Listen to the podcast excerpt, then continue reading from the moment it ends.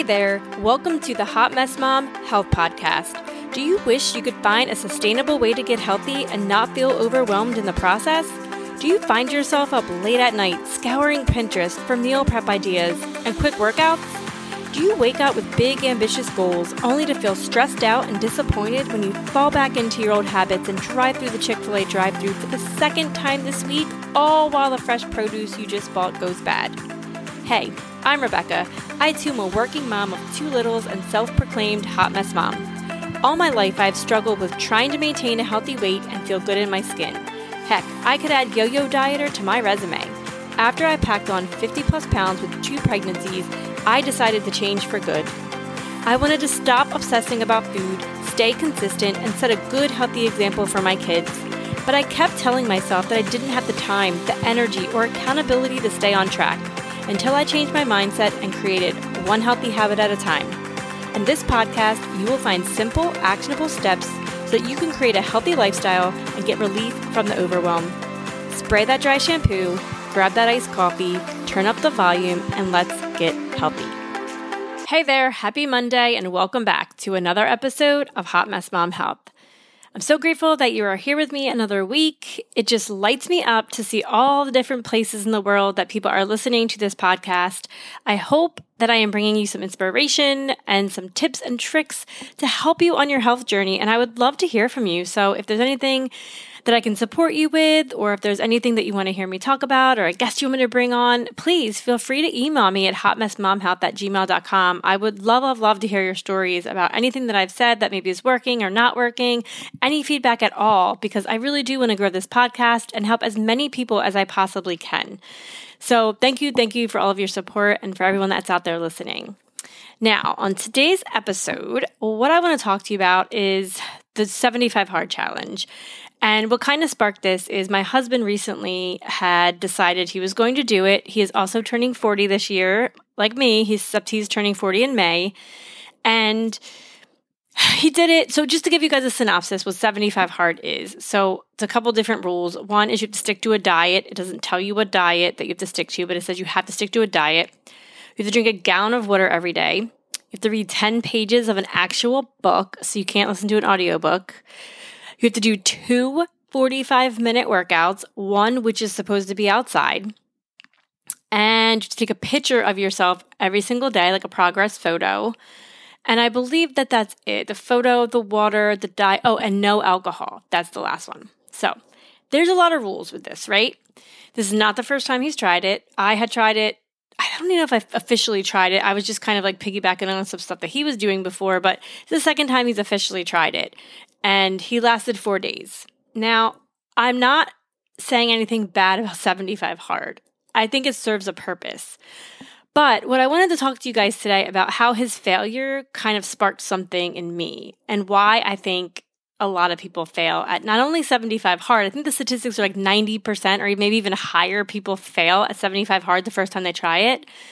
And I, I don't know what the actual statistics are on just diets in general that people fail, but I would suspect it's upwards of that as well. And I think what the problem is, and this is what I hope to encourage people to do differently, is they get involved with so many things. Like, look at the 75 hard rules drink all this water, read, do two workouts a day, weigh yourself. I mean, not weigh yourself, take a picture of yourself, all of these things, right? And it can produce a sense of overwhelm in an already overwhelming life, right?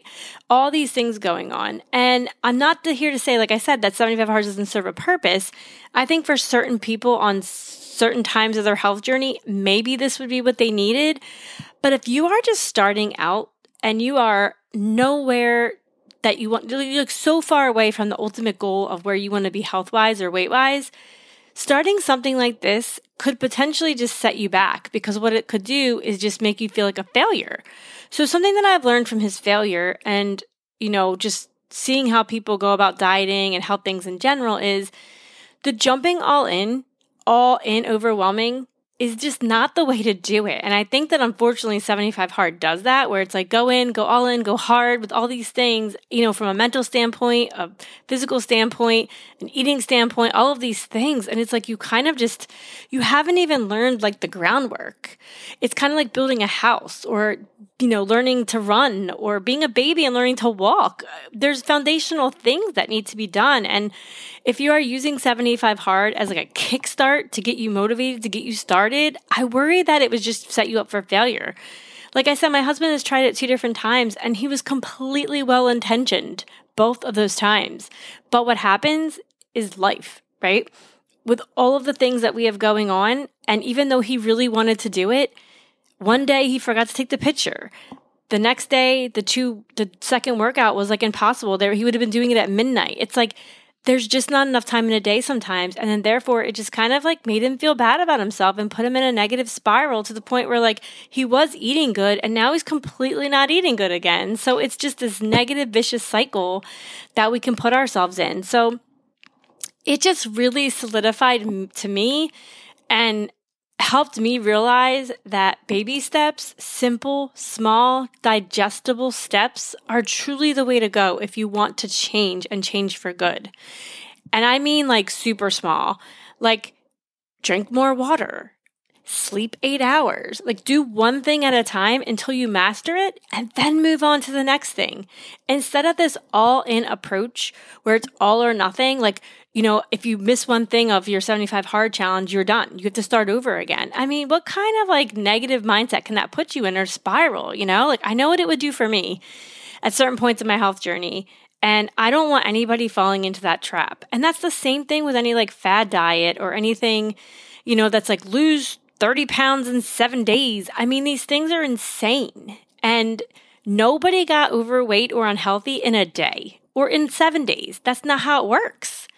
And I just worry that people get into this mindset that they want to do it quick, they want to do it fast, they want to jumpstart. And that unfortunately is just setting yourself up for failure.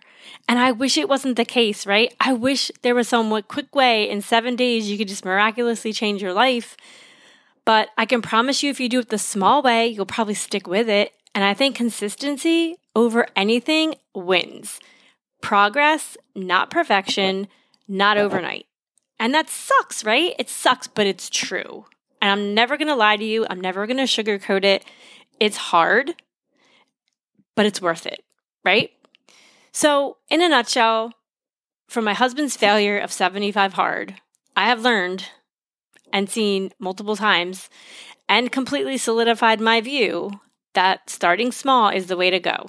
And like I said, it could be as simple as deciding that after dinner, from now on, you're going for a 10 minute walk with your kids. As simple as that. It could be deciding that as a family, you're not going to eat out this month. And then you celebrate that win and you build the momentum from that. And you don't let anything stop you because then you have one foundation, then you build the next thing. You said, from now on, I'm going to drink 100 ounces of water a day. I'm not, I'm cutting out all other things. I'm not drinking the soda anymore. I'm not drinking the juice. I'm not drinking the smoothies. I'm just consuming water. I'm upping my water intake. Build upon that. That's another foundational block.